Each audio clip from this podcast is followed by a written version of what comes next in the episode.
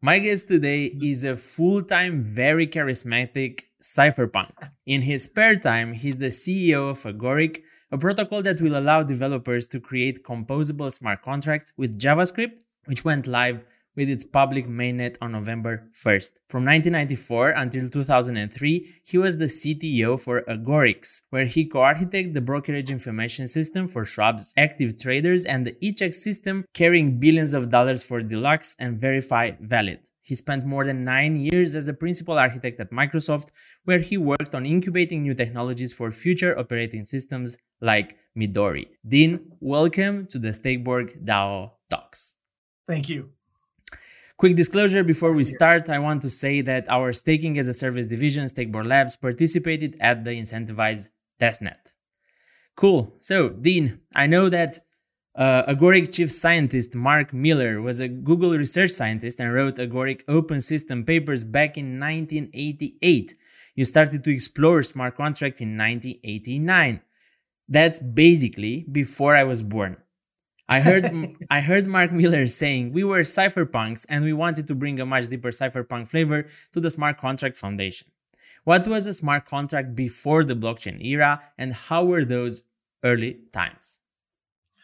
Sure. So, yeah, so so smart contracts from our perspective were were almost the same as they are now.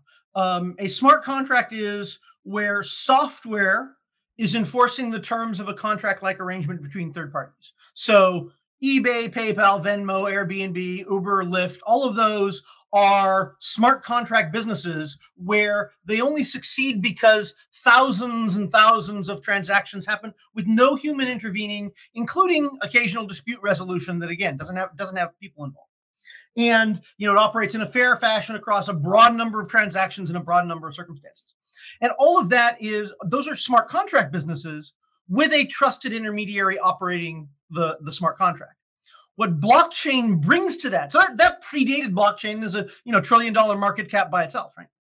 Um, what blockchain brings to that, though, the gold standard from our perspective of blockchain is multiple computers in multiple different jurisdictions, controlled by multiple different administrative organizations, all coming to consensus, all voting to to determine what happened for the execution of a smart contract right? So you know bitcoin is a smart contract right? Lots of lots of computers you know with a consensus algorithm among them to vote as to which transactions happened versus which ones did not. And so what that does is it's not that that enables smart contracts it's, it's that it provides this enormously high integrity substrate of execution that no human organization, government, etc., can you know suborn or sneak their cut transactions in or operate you know in a in a in a um, uh, uh, uh, in a well it, you know have substantial advantage over everyone else operating that environment. So now you you can run smart contract businesses and smart contracts without having the trusted intermediary right? You know, Uniswap, yeah, there's a group that administers it and, and has and can do various things from a upgrade and so forth point of view, but it's not that you submit your transactions to them and then they decide whether they want to take your transaction or or, or someone else's. Right. It's all operating in you know on this decentralized platform that that that um uh you know in theory, modulo MEV and that sort of thing has um, you know operates um, uh, consistently the same for everybody. You know, I, am curious to know what was your thinking process when you heard about Ethereum? Because I I have a I have a feeling that it was more like, holy smokes, finally we have something that works in in the fashion that we always dreamed. Well, so when we first envisioned smart contracts, it was really between independent servers operated by different people for their own purposes. So it was not consensus among a bunch of independent providers. It was I'm running my business on my machine, you're running your business on your machine. My machine wants to buy something from your machine. So it's cryptographic protocols between those machines to be able to do a transaction. Um, and so when Ethereum came along, you know, that was so the idea of smart contracts, you know, were floating around. Then, and we built one, we deployed it, and then Nick Szabo came along, and one of the most important things Nick did is he articulated what we had done, right? So so we did some of these smart contracts. You know, we were cypherpunks and a bunch of other people there, but but he came along and said, here's what's unique about it here's what what what you know here's why that's special here's why we should do more of that and we and gave it the name smart contract right? and um but it was but our model was still you know some sometimes autonomous smart contracts sometimes hosted smart contracts all cooperating so when ethereum came along with this consensus thing you know there's a vast number of machines working really hard to have you know the power of an old cell phone. And you know for me that was a head scratcher because i was working on you know high high frequency trading systems or high transaction systems or you know and so here's something that it's a million times slower than the systems i was working on literally and yet it was getting some legs so so you know it took me a while to absorb that this synergy was actually um, more powerful um, so, so you know, I was looking at you know, then we look at it and go, oh God, they made some of the basic mistakes of you know reentrancy and and the wrong security model, and that's just going to be a nightmare. And it has in fact turned out to be you know multi-billion dollars worth of nightmare. But but still, it's wonderful that they did this thing because you at least got to see what what real decentralized execution could could do. So you were you were a skeptic. I was. I yes. I, well, yes, but um, but I was working in, I personally was working in, um, uh, I won't say centralized finance. We were doing an electronic payment instrument. The goal was to take paper checks and get them to be electronic, right? In the United States, there's still 20 billion paper checks every year for 30 trillion dollars. That's a lot of money and that's a lot of paper. And every other payment instrument other than uh, you know other than uh, blockchain payment instruments started life with paper and checks were sort of the last bastion of requiring paper. And so we were getting rid of that. But that involved, you know, when you're trying to revolutionize things in the in the shall we say, legacy financial system, um, uh, man, it felt like we had to be squeaky clean. So I wasn't spending a lot of time on blockchain and Bitcoin and and and and, and Ethereum because you know I was sort of staying far enough away that I was you know appeared much squeakier cleaner cleaner than anyone you know should be right because we were disrupting uh this th- this other payment industry so so i would so i wasn't so much a skeptic as i was just far enough away that i had to be skeptical because I wasn't able to dig in. What about what about the other uh, cypherpunks from your uh, from your uh, entourage? They were when Ethereum appeared. Were they more well? This is something that could have legs, or it was more like well, another try, another fail. Well, so um, really, it was Bitcoin was the first decentralized smart contract. Yeah. Now, the big thing about Ethereum is it could run user-provided smart contracts instead, whereas Bitcoin is, you know, software that's enforcing the terms of this payment arrangement, you know, on multiple computers. So it was a smart contract, but it was a particular one. Um, and so some of the people that we worked on, you know, large scale enterprise software systems with it at, at, at at Sun Microsystem, for example, was one of the early miners and was heavily into it. Um, you know, obviously, uh, uh, you know, some, uh, um, uh, many of the crypto folks were into it. Um, but but you know, the cypherpunks world had kind of quieted down a lot by then. So you know, I was off doing this centralized finance thing, and so so yes, there were definitely people into it, driving it. Uh, Nick Szabo, um, the the the the other guy I used to work with a lot on on PGP and other things. So you know, so there was excitement there, and so it's like, okay, I look forward to getting into this and taking a look once I surface from my current gig, and then and then it exploded all over the place, and then there was all these horrible security flaws all over the place, and so um, come 2017, right, it was it was both exploding, and you know, in in a positive way, right, you know, and and um, um, and there were all these security breaches that, you know, like our, our, our um, uh, lead engineer, Brian Warner, you know, had pointed out in the security review for Ethereum, hey, you've got reentrancy problems here. What are you going to do about it? And uh, and they said, eh, you know, it's fine. It'll be fine. and you know, and they're right. It's only cost you know eight billion dollars or whatever the hell it is, right? You know, the six hundred and sixty million was the last you know reentrancy bug breach. Yeah. Um, that was only a couple months ago. The next one will be bigger. You know, um, so so so they were right. So, um, friends of ours at Foresight, which you know, Foresight Institute, you know, did a lot of early uh, um, uh, nanotechnology stuff. But what people don't know is it was at Foresight that the term open source was open source was coined by Chris Peterson, that was then director of Foresight. So a lot of this cypherpunk stuff and a lot of smart contract stuff actually happened in you know sort of discussions of it happened in the community around around the Foresight Institute. So they set up a panel of um, uh, that had um, Zooko, Brian, who I mentioned, Mark, Mark Miller, our, our yeah. chief scientist. Um, so Zooko from Zcash, um, uh, uh, Jorge from Gravity, and um, Arthur Breitman from Tezos.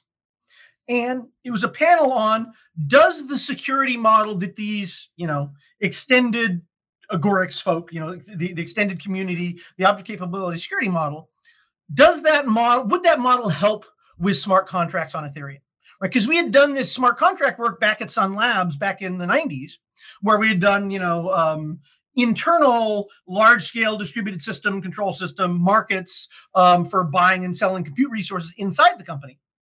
And um, and so, so like, would this stuff help with the kind of bugs that we're seeing now?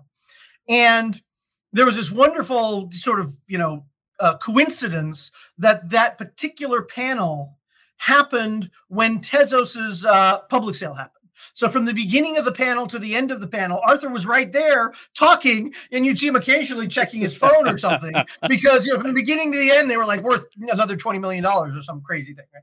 Um, so that was really fun. Uh, it was like you know put a put a whole um, you know sort of um, enthusiastic, crazy vibe around it. But the net result of the panel was indeed the security stuff that we had done for lots of other, you know, uh, web and decentralized business stuff. Um, uh, would in fact apply to smart contracts, and we should really look at that. And we and we looked really hard.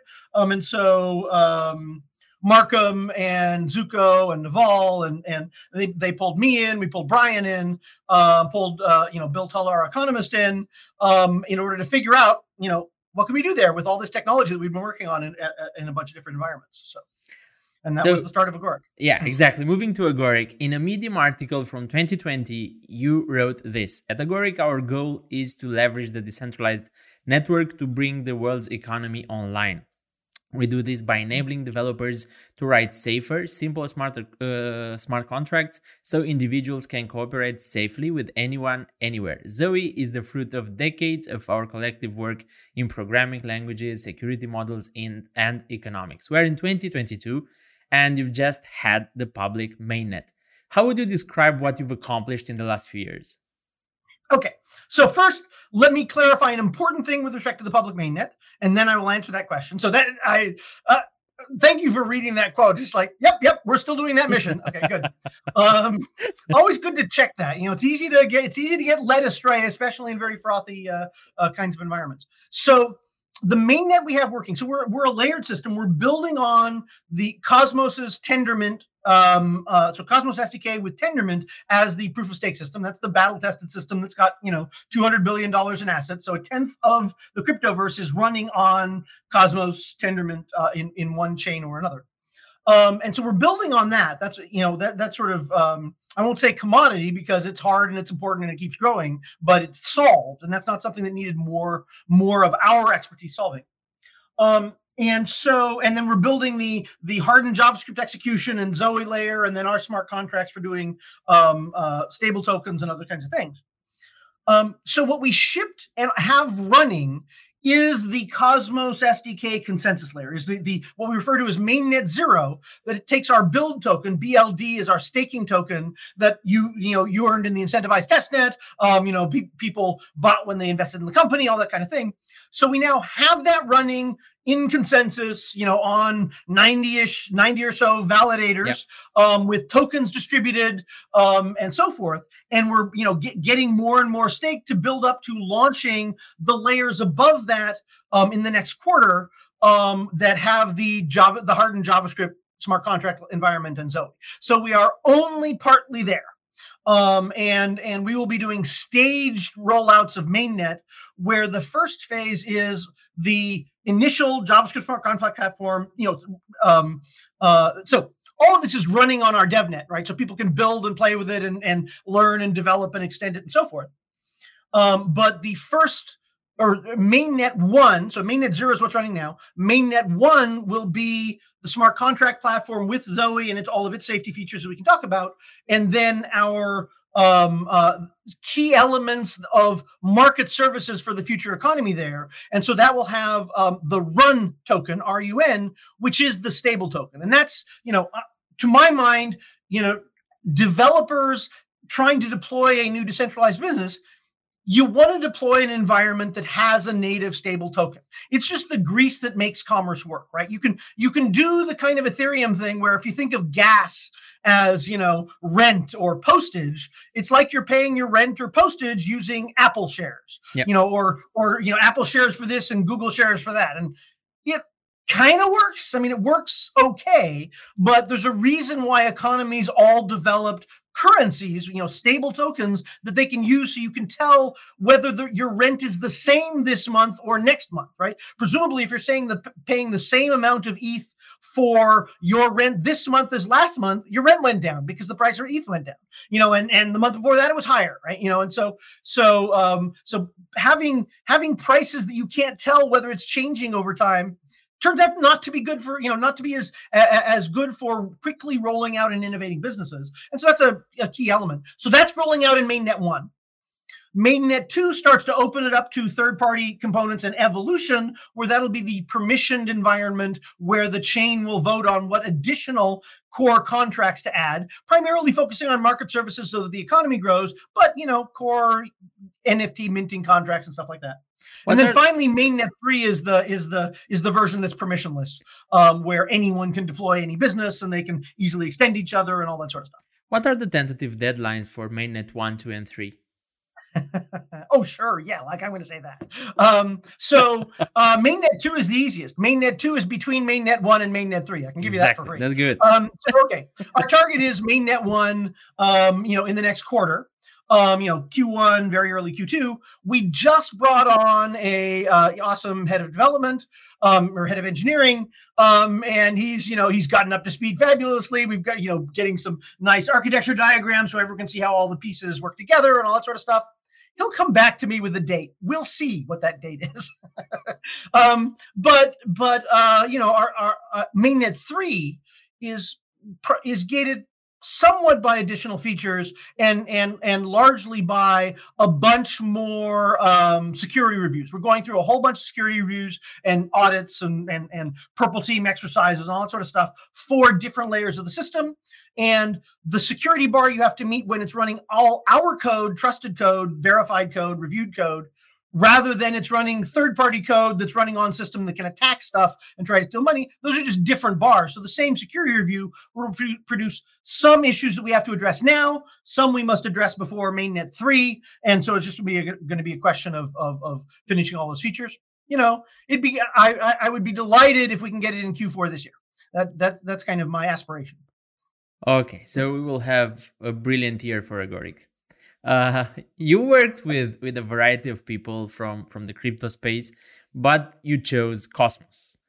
Why is that, and what is uh, you you partially cover that, but if you can go a little more deep in into the relationship you have with the Cosmos ecosystem.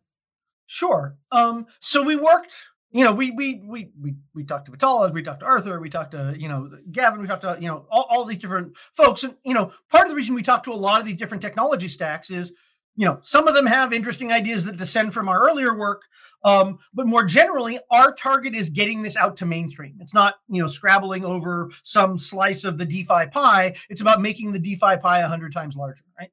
Um, and so we want to and and it's going to take everyone in the crypto ecosystem to get there right? You know all of us have a lot of opportunity as we start getting connected to more and more mainstream use cases.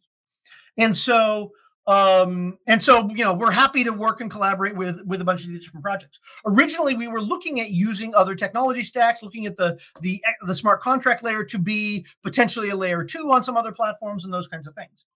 Um uh and that just didn't work out because the requirements for running you know hardened javascript smart contracts. You know for example you need an you need an account model. So proof of work doesn't work right? Proof of work is fine if you're working in a in a in a, in a box right where your future history you know i can have two future histories and then eventually decide which one i want to take and roll back. And you know uh, vitalik was recently talking about oh l2s don't work because if we do rollback then the l2s won't follow along and you can't get out of missing it just like it's not because L2s are a bad idea. It's because rollback is a bad idea. That's just, you know, that's just fine for, you know, spinning fantasy worlds about how the fan, how do the transactions work and then deciding that one is kind of, you know, voting on that and converging on one eventually. But if I have to ship the medicine on an airplane that is just left, rollback doesn't let you take the medicine back, right? You know, so if you're going to interface to the real world, rollback is not an option. You've got to decide. Now, the brilliance of Bitcoin, where it came up with this proof of work thing, no question that's hugely valuable. And it's, it's valuable, especially for financial things where, again, you can roll back that whole future history or switch between between multiples and look at live in a superposition of multiple future states. That doesn't work when you interface to the real world, and many real world use cases um, uh, resolve to um, uh, uh, uh you know have to interface to physical systems, delivery systems, you know, payroll systems, you know, whatever it is. Um, so we wanted an account model. And so we looked at we looked at Polkadot, we looked at looked at various others, and we were doing a lot of work with Polkadot. Um, you know, there's some really good there's some really good tech there, but you know, but we ran into some technical challenges. We we had a lot to do with early WASM stuff, and we were working with them on integrating WASM, and we were building our stuff to to have a JavaScript engine that ran on WASM and that kind of thing. But it was just challenging um, to get our model to work with their model. And, and you know, the whole point of building Agoric was to have this safer, better, more composable model. And so that was a challenge. We finally met up with the Cosmos folk. And it was like we when found out. Sorry, when was that?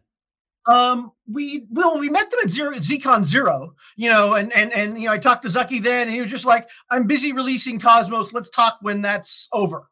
And you know that, that, I thought that was a polite no, a polite blow off, right? You know, but he was very, very sincere and very nice, right? You know, so come 2019, like January, he fi- he calls up and says, "Okay, I'm done. I really want to talk to you guys." And he came, and he and Tony Arcieri and and someone else, I don't remember who else, showed up and to talk about ask what we were doing and we're describing our stuff and it's just like and and Zach was like yes it's exactly what I was hoping for. We need to work together.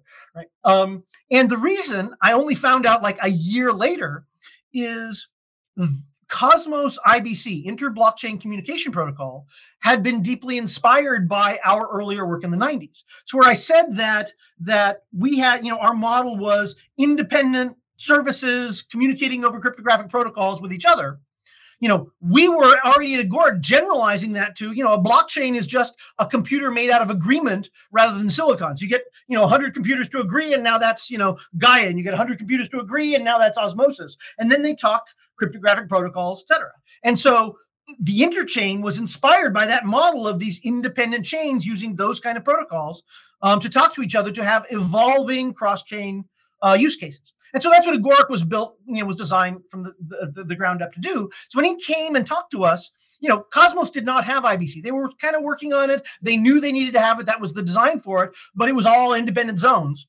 And when we talked through, well, here's how we're doing, and it's just like, you know, it rang the bells. They, they, you know, he had been inspired. He, he had discovered the, this website, you know, a year and a half or whatever before, and came in and told Jae and and Ethan, hey, here's our solution to the problem. Here's what we'll do need to do generally, and here's a small part we can just get started with now, and that'll be our, our early IBC.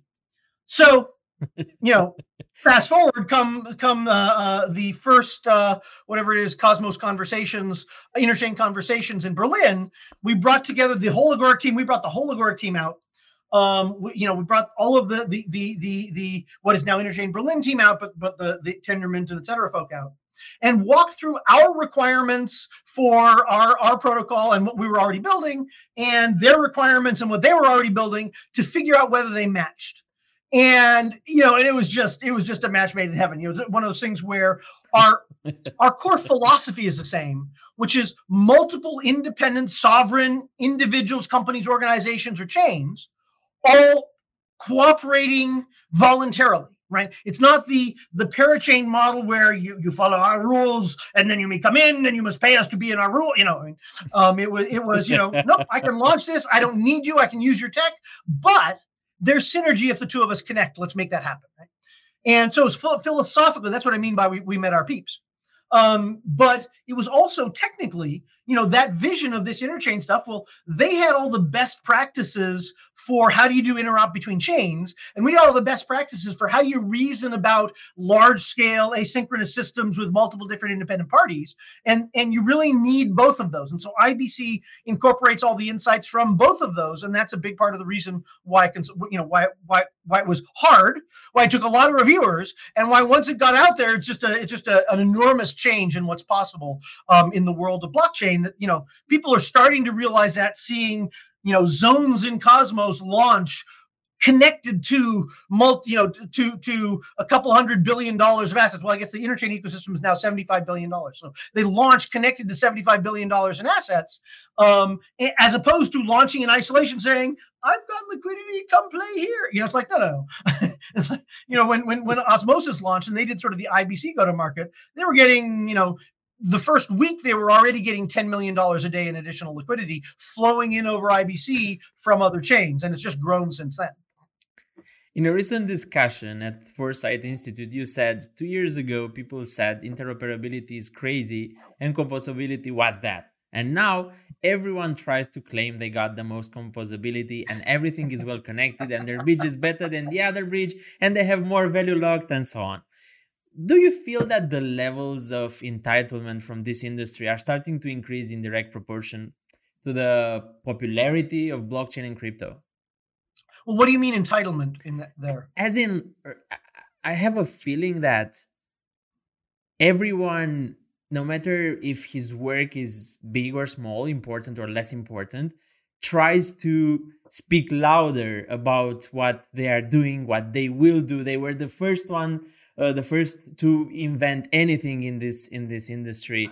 And uh, this being the reason why they deserve to have all the uh, users in the world all all the uh, scaling in the world and uh, everyone should speak uh, very kind about their work and so on and so forth. So starting a company is hard. We you know software would not be where it is unless all of us were over optimistic, you know, entitled, you know, engineers, right? Um, because starting a company, persevering through winters, um, you know, taking on challenges is hard. So there's certainly people that are scammers that go, "Oh, you should give me all the money because I did this tiny little thing." But part and part of the challenge is humans have this, you know, I don't know, it, it must be hardwired given how pervasive it is, but very much a zero sum model and what what I ref, what what this actually came from Eric Drexler, the other author on the Agoric Open Systems papers back in the '88. A a an additive model where if I'm the engineer and created this thing, then I produced all the value. Whereas you're the sales guy and you sold this thing. If you didn't do the sale, the company got nothing. So you produced all the value, right? And so each of us thinks we're responsible for, well, okay, I'll give you some credit. I'm 90% of the value, you're 10, and you're thinking you're 90% of the value and I'm 10 because, you know, you could have sold anything. So so my stuff wasn't interesting. It was it was because of your sale that it happened.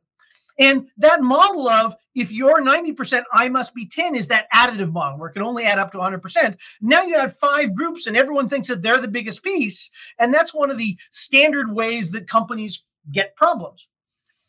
The interesting thing is to try and change your model to where it's multiplicative, right?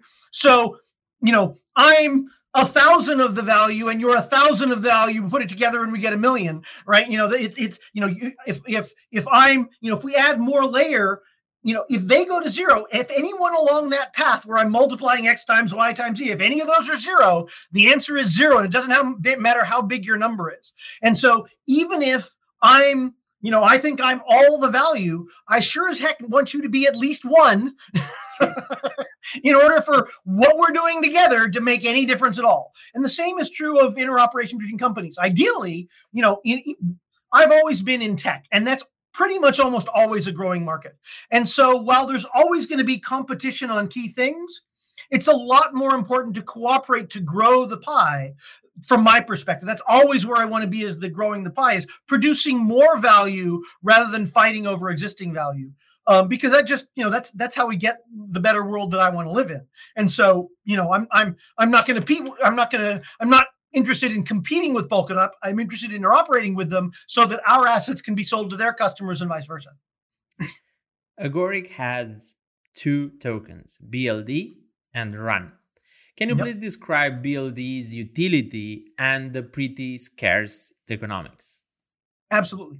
So, um, uh, so, so build BLD is is the staking token. So, like the Cosmos Atom, you uh, use it for staking to provide proof of stake security, um, and it's at risk if someone, if one of the validators, uh, like yourself, uh, misbehaves, right?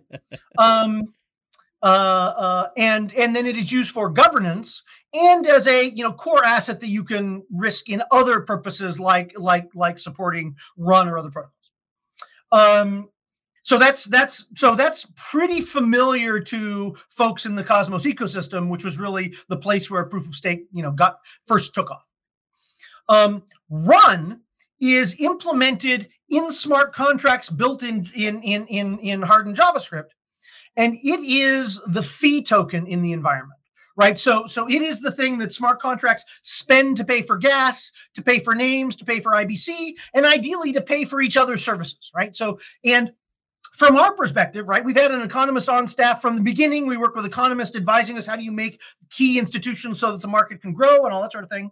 And from our perspective, having it be stable, having it have a stable value is is useful is makes it a better fee token to grease the economy. And, and one of the reasons it is separate from BLD is because the, the token, the, the, the, the token that you want to pay each other, the token that you want to store value in or pay for gas fees should not be speculative because then you're competing with am I using it as a something I'm investing in yeah. or am I paying gas? And that's been a continuing source of problem and challenge and you know misalignment around MEV and a whole bunch of things in Ethereum that are kind of intrinsic to its architecture and make for friction in the gears of growth and friction in the gears of commerce.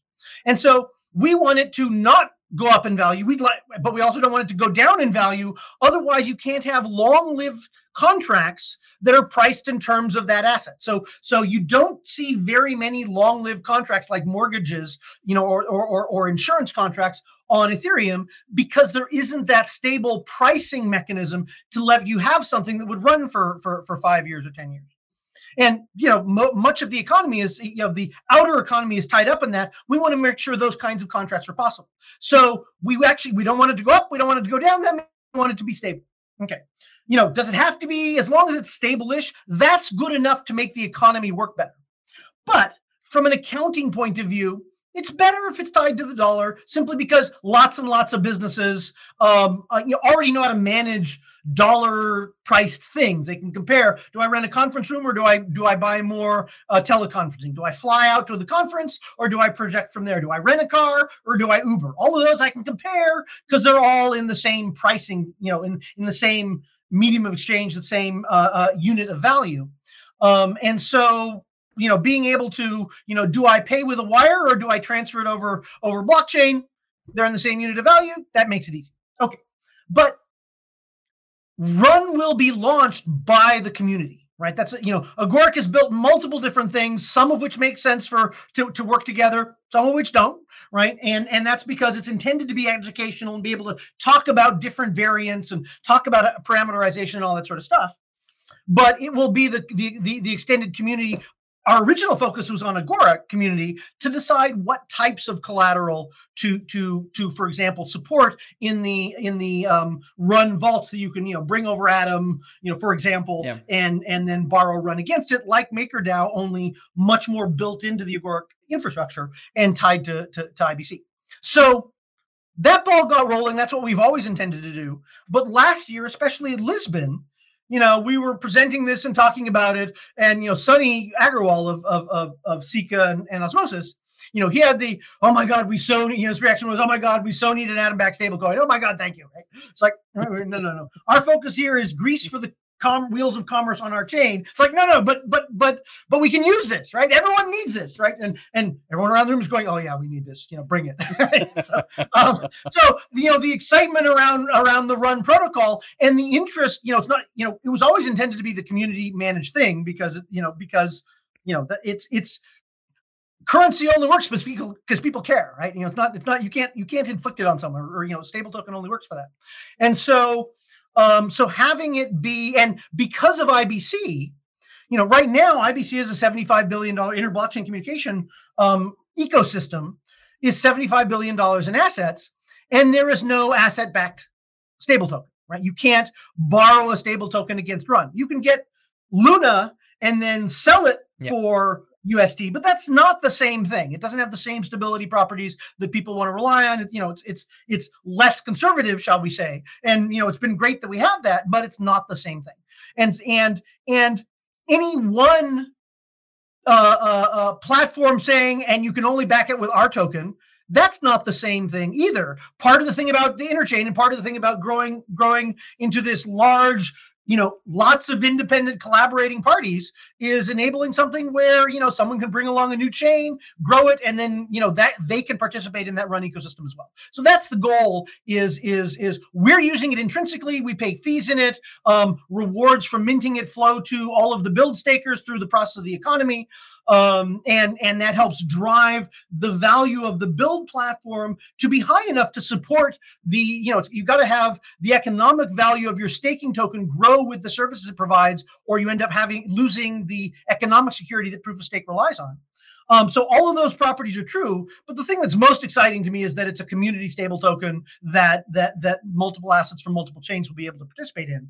And you know, the better we can get it integrated with things like Keplr and and and all of the IBC infrastructure, um, you know, uh, uh, you know, on Osmosis, on Injective, on Akash, um, you know, in Gaia Hub, you know, usable in the exchanges, all that sort of stuff. You know, the the the the easier commerce will be for a lot of people. You know, you had multiple rounds and you managed to attract some big names from Metastable, uh, Navals, and through Polychain. And I was wondering, what was the trigger for having all those guys fall in love with you? um, so we have an awesome team, um, you know, a very deep engineering bench, um, and and the okay. So the hardest thing to scale is the programmer base. At the end of the day, the hardest thing to scale in crypto is the programming base. Scaling performance, that's just engineering, and we've scaled lots and lots of systems in lots of different dimensions. There are a gazillion startups. No, there's a, there's there's a handful of important startups, but there's multiple. I like Chris Burniske actually said this. Just like we understand, we've seen lots and lots of startups scaling how to, for scaling performance, scaling transaction rates, whatever. You know, and some of them, you know, uh, um, some of them are are are more marketing than tech you know um, uh, but but some of them are real interesting tech and some of them are complementary with each other and some compete and all that sort of stuff. But fundamentally you know engineers look at a problem and they think of an engineering solution and they go i can make that better. And they start they start this.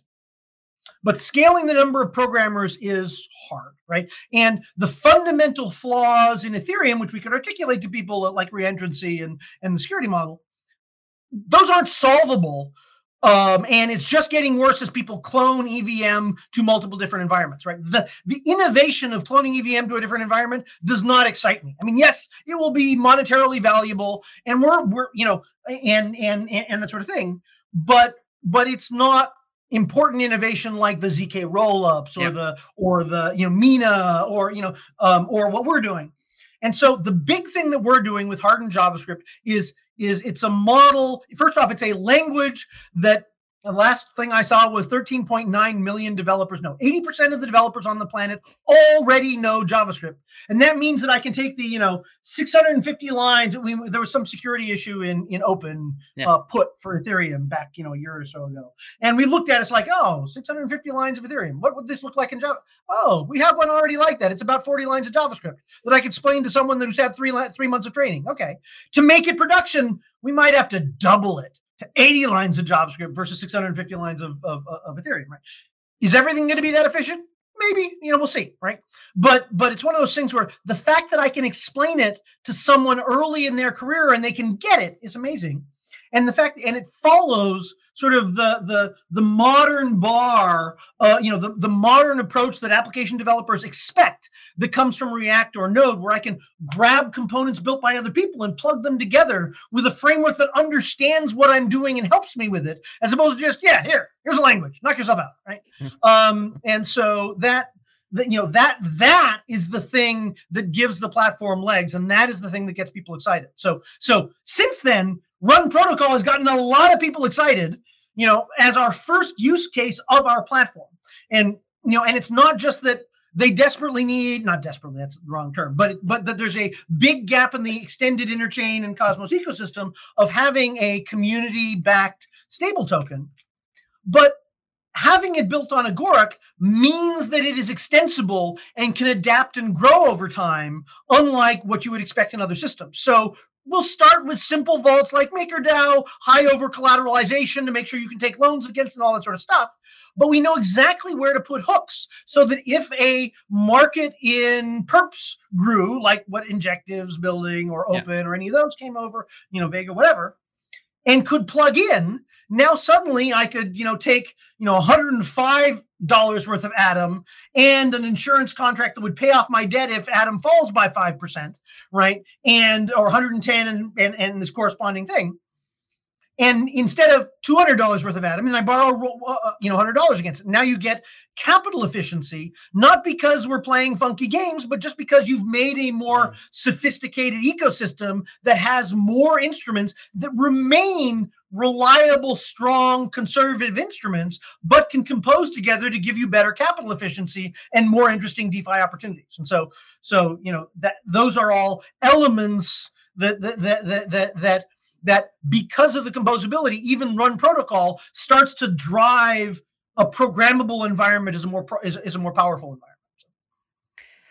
I've seen the report from Electric Capital and on the devs who are joining crypto projects. And I remember there were like two, 3,000 a month. And I'm curious to know, is this number high? Is it low? How, how do we interpret that? When was that report? It was for 2021. Okay.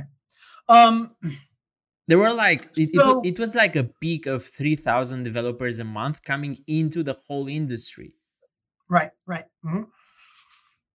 And because of interop, you know, and this is one, you know, there are some issues with Solana's technology, right? You know, they're they're, they're like in the database wars when you're talking perf, you know, they they they they from my perspective, were frankly dishonest about that, about their transaction rates um, because you know they made the beginner's mistake of including the control signals for consensus in the set of transactions. So they yeah. pretend it's eighty thousand a second or whatever, of which you know sixty five thousand a second are just to even work. And when they ended up having any kind of interest at all, the interest, you know, the things that people are paying for squeezed out the consensus, and suddenly the chain halted for what 17 hours because they could because they were so interested in getting a bid on that NFT that they would not finish the consensus process, and so they couldn't vote on the block. That's that's just you know that's either amateur hour at the software factory or just dishonest reporting about what your transaction rates are.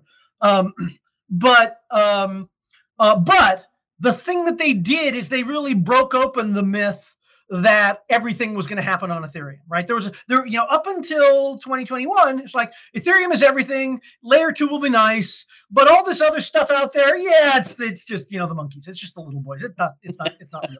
And and that that ship has sailed now, right? That got fixed last year with and and and the layer twos and Solana and Cosmos getting IBC together, all of those just crack that myth. And you know, th- that genie's out of the bottle, whatever analogy you want to use. But but but but that's a really important transition for the industry to have done. And that goes back to that interoperability comment from earlier that that before that, you know, people, you know, interoperability is nice for all you little guys, but the real stuff is happening over here on Ethereum, and that's now gone, right? The real stuff is happening because multiple independent projects doing that are expert at one thing but not the best at everything can interoperate with people that are that are better at something else, and that's what makes an economy work. One platform is not an economy. It's it's it's lots of people independently doing lots of things, voluntarily cooperating that makes an economy. Okay, so but nonetheless, you know it, it, it really did look like, and I'd, I'd be interested in the numbers where there was a non-trivial tapering off, flattening of the curve of adoption. Yeah. Because of the difficulty of picking up these new systems, right? My previous gig was this multi-billion-dollar payment instrument. I had lots of people, worked with lots of people in, that were fintech engineers, fintech conferences, all that sort of stuff. Many of whom had looked at blockchain, looked at Ethereum, looked at Solidity, and just like, okay, that's a lot of work to learn. I, you know, I can already go program in the tool set I already have for my buddy at a hedge fund, you know, so I'm going to go do that, right? And and the idea of, um, uh, uh, you know, innovation, you know, there's still a bar you had to meet for this to be usable for those guys, and they got plenty of opportunities in front of them. Why are they going to go over to blockchain, right? Well, now there's lots and lots of froth to be able to attract people, but there's still a lot of the senior people that look at it and go, you know, call me when you're grown up. you know, I mean, or maybe not grown up, but at least you know, credible tools. Come on. Um, and so, um, and so my impression is that the adoption is much slower than it could be with uh, with better tools. It's also, you know, so so so it's still, you know, the number of developers. You know, you talk about, well, we're going to do smart contracts. It'll be wonderful. We'll free ourselves from all this centralized stuff. You know, there are probably more lawyers than in New York than there are, you know, EVM developers right? So, or you know, ETH developers, and so you're just trading one priesthood for another. That's not great, and they charge almost as much, right? Um, and so, and so that going back to that original quote, the whole thing is, what does it take to enable so that most of the developers in the world, anyone who can build a Web 2 application could build a Web 3 application. And that means meeting them where they're at. You know, yeah, there's going to be always going to be people that will, you know, as uh, uh, um, someone said, you know, solidity is the glass you eat in order to get over to be able to do DeFi. It's not a thing people want to do. It's a thing they just, you know, had to do. Well, now they can do other things with, you know, Polkadot and Cosmos and Solana and so forth. Um, but the thing they already know is JavaScript, and the thing they already know is interesting composable frameworks in JavaScript. You know, and you know, even if they know Rust, they probably also know JavaScript, right? So, so it's uh, you know, so if we're gonna get millions of developers there and ramp that rate of adoption up, it's got to be by reaching a whole new class of developers. Speaking of which, tell us more about Blue Lava and the other initiatives that you guys have to convince uh, Web2 developers to join the Web3 revolution. Yeah, exactly. so, so, um, so Blue Lava is a is a um, conference series, I think, um, that's being started by um, uh, uh, Jeff Pulver, who's done you know, in in Web two previous series has done several very successful educational conference series and programs. So Agoric is sponsoring it, but it's not an Agoric thing.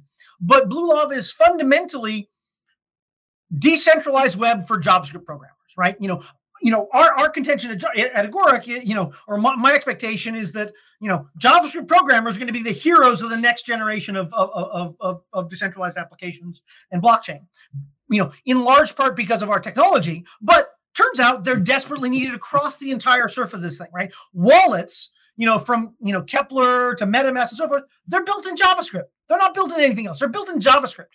And what you want is all of the world's developers that already know how to do UX, they know their customers, they know what they want, they know how to do user testing, they know all those sorts of stuff. You want them building the tools so that more mainstream users can come in and it doesn't look like, you know, amateur hour at the software factory when they're looking at these applications, right?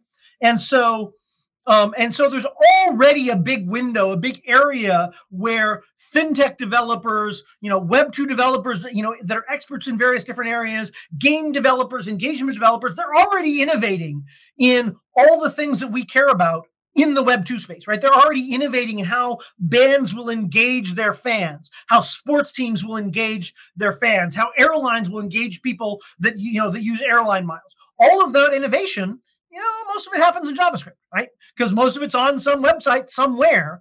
And so, you know, our model is those people, you know, even if Agoric didn't come along, we want them all building and thinking and aware of what they could add value to this very, very exciting, exponentially growing industry. The fact that for us, that means that they also could build the applications. So if you're innovating in you know engagement for bands and now you can build these you know and innovate in the nft that's going to run on a smart contract tied together with your really awesome ui and spectacular light show control at the concerts right um, all that stuff we want to empower them to do. But so Blue Lava is just all about starting to make those bridges, starting to make that education happen.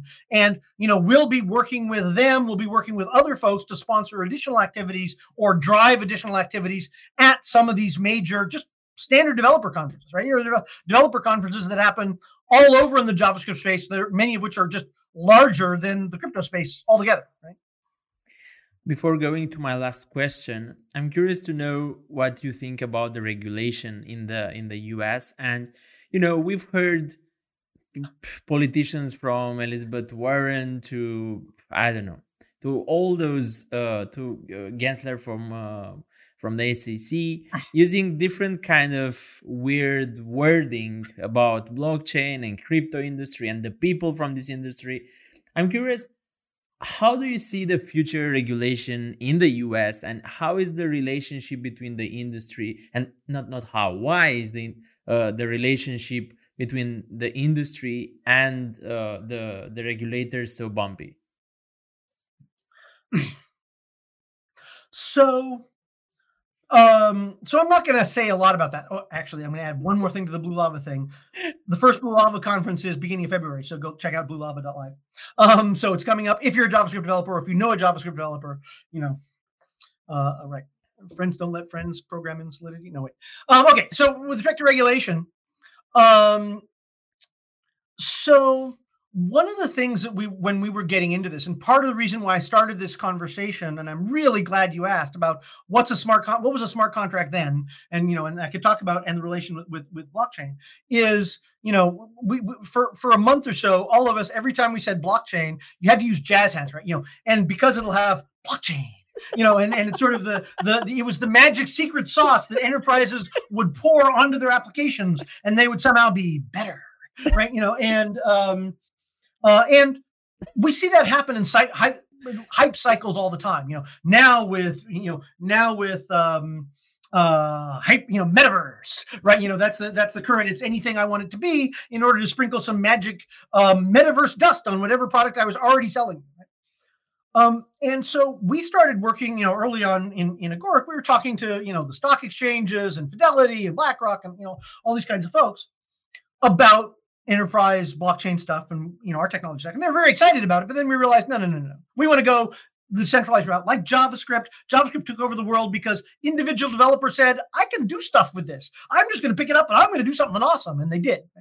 Um, and so we're in the same, we're, we, we're you know following the same the same path, but they were all very confused about what blockchain did for anybody, right? You know what, and and that's why I really focus on the you know multiple machines in different jurisdictions and administrative regimes so that no one's in a position right you know. So if your use case does not leverage that it's probably not a blockchain use case right? If it does not leverage you know and and i explained how you know even in a private chain you know like um, index data you know where they report you know here's what these funds are and here's what the stocks are and why the prices change and all that. And like a, a, a you know a, a stock exchange that's doing that if they send the wrong index data, they are financially liable for the trading, the negative results of trading activity by the people they provided the index data to. So if you have a disgruntled employee inside that wants to slip in, you know, Apple price is 20% off and now suddenly they're sell, sell, sell, you know, um, that would be bad. It would be better for them if they had multiple data centers in different jurisdictions with different people controlling them, internally voting to agree on what price am I sending for the price of Apple tomorrow, right? And and so that model, if you're not taking advantage of that, you're leaving something on the table and and you're replacing it with hype, right?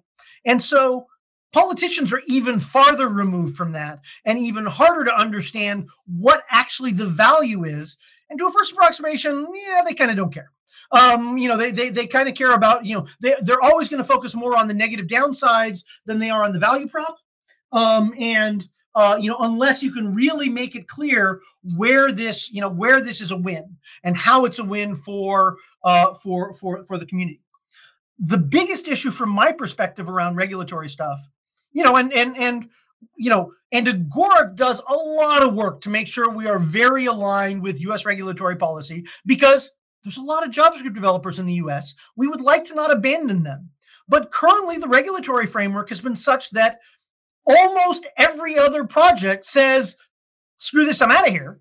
because the U.S. regulatory framework is terrible.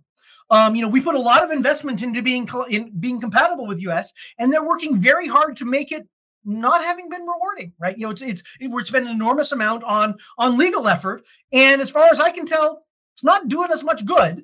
Um, you know, and and you know, moving somewhere else, you know, is something we have to seriously entertain. And so you're going to get offshoring, where one of the number one innovation areas is moving entirely offshore because of how bad the regulatory situation is in the U.S.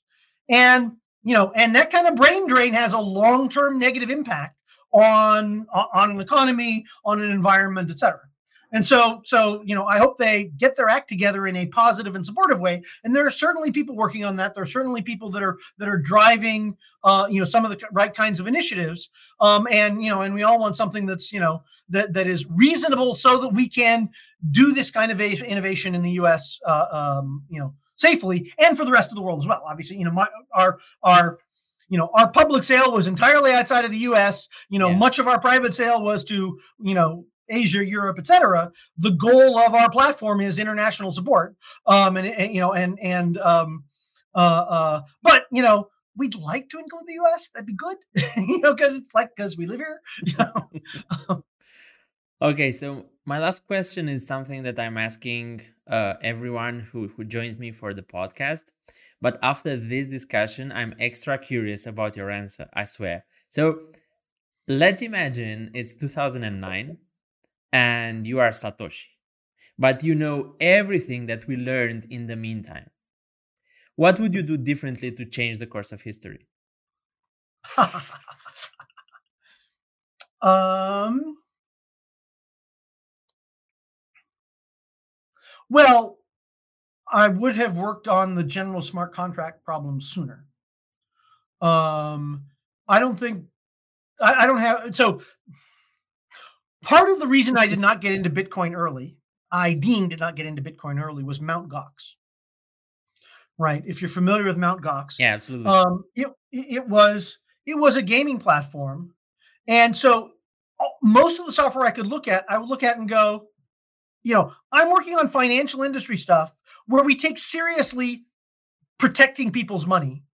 And now you've got this fly by net crap software that people are claiming is the next next best thing. To me, that was an utter turnoff to the overall platform, and part of the and is part of the reason I I I didn't get into blockchain. You know, and I know though people's like you know not in GMI, right? You know, I should have seen through it. Just like no, no, no. I've been a professional software at that point for still decades at that point. point, and you look at that and you go, you know I, I, it's just hard to take seriously something that is so bad and you know and and and and all the things that people were excited about i mean we had done cryptocurrency we had done cybercash and what people were excited about bitcoin they were just all wrong right you know it, it it's it's you know it's not anonymous high frequency transactions that we can do you know on the side it's entirely deeply audited forever much worse than cash, much worse than checks, much worse than bank accounts and credit cards.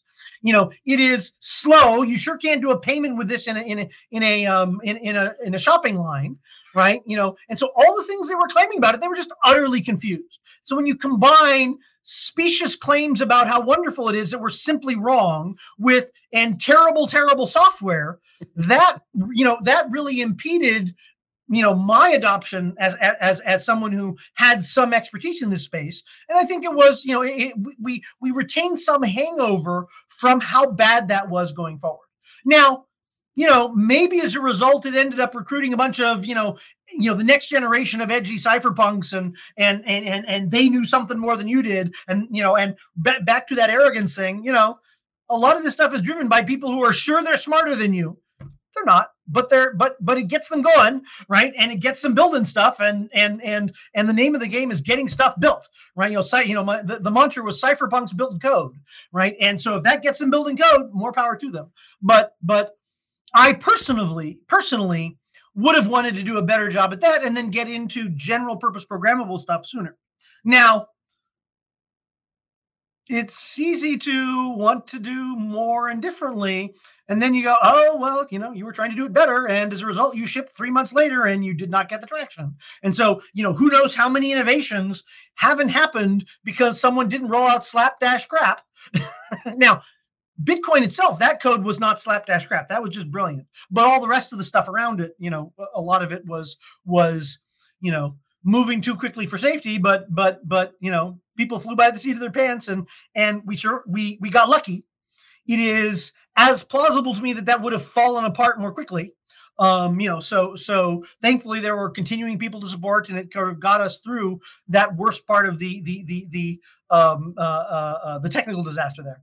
Um, but um, I don't know if that's a I don't know how good an answer to that to your question is, but yeah, you did you did absolutely. So Dean, the, that was it. Thank you very much for accepting to to come at our podcast. I hope uh, I hope it was interesting for you. It was definitely fun and interesting for me.